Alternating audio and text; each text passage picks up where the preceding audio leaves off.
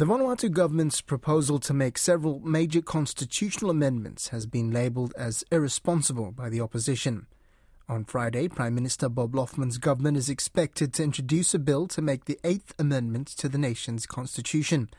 It hopes to pass 16 changes during the special parliamentary session, including expanding the definition of people of Vanuatu, extending the life of parliament from four to five years, allowing dual citizens to hold public office, and establishing four new ministries, among others. But opposition leader Ralph Regenvanu says Mr. Loughman's intentions to enact the changes are done in bad faith and is an attempt to secure the political career of the government. Mr. Regenvanu says while the opposition supports most of the proposed amendments, it has serious objections against five of them. Especially the increase in ministries. is just so stupid and bad for this country and the wrong direction completely.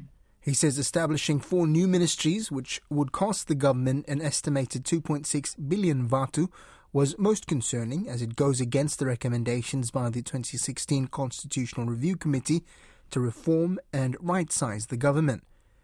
A former Vanuatu Prime Minister and head of the Reunification of Movement of Change Party, Charlot Salwai, was also a current MP in Mr. Loughman's coalition government, said his party will boycott Friday's parliamentary sitting. Mr. Salwai said the people of Vanuatu have not been consulted about the bill.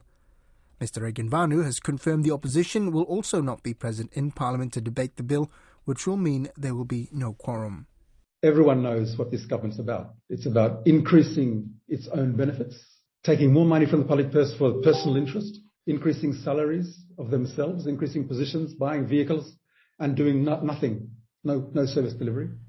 Under Vanuatu law, the government needs two thirds of the 52 members of the parliament on its side to pass changes to the constitution.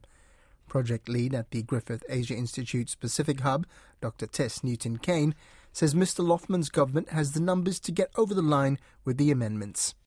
The Loughman government has sufficient numbers in the parliament to be able to get through these constitutional amendments because it requires a special majority, not the standard majority. So they've got more than two thirds of the MPs.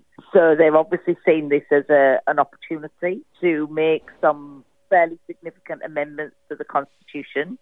Today, in the media out of Vanuatu, we learned that the uh, Salwai led component of that government, the Reunification Movement for Change Party, he said that they will boycott Parliament, that they won't take part in these debates. He, you know, Salwai has said that he feels there hasn't been any uh, consultation with chiefs and civil society, and that he doesn't think that that's appropriate for constitutional change. So I don't know what that means in terms of the numbers. They, they, I mean, they do have a very significant majority on the floor of the House. As you mentioned, former PM has indicated that his his team will boycott, and we've also got the news uh, out of Vanuatu that the leader of opposition, Ralph Regenvanu, is also there going to come out opposing this uh, proposal. Well, we've already seen some commentary from the leader of the opposition, as you say, criticising this, uh, these amendments. He's particularly zeroed in on the cost to the budget that the creation of four new ministries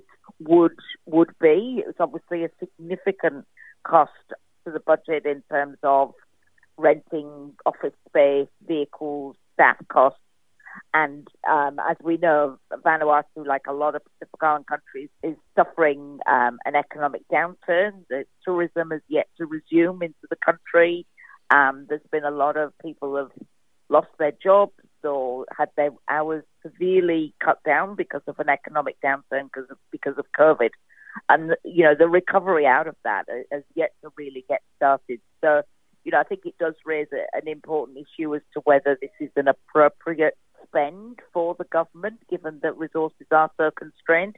And I think that that's something that uh, we can expect the leader of the opposition, Ralph Regenvanu, to be making making reference to. In so, what happens if these amendments do get passed in Parliament? Well, if if these amendments go through and, and they cover a range of things, if we focus on that one that creates the new ministries, we know looking at the looking at Vanuatu politics going back however long that the allocation of ministries as between different groups within a coalition government is part of how the prime minister um, both establishes and then maintains that coalition.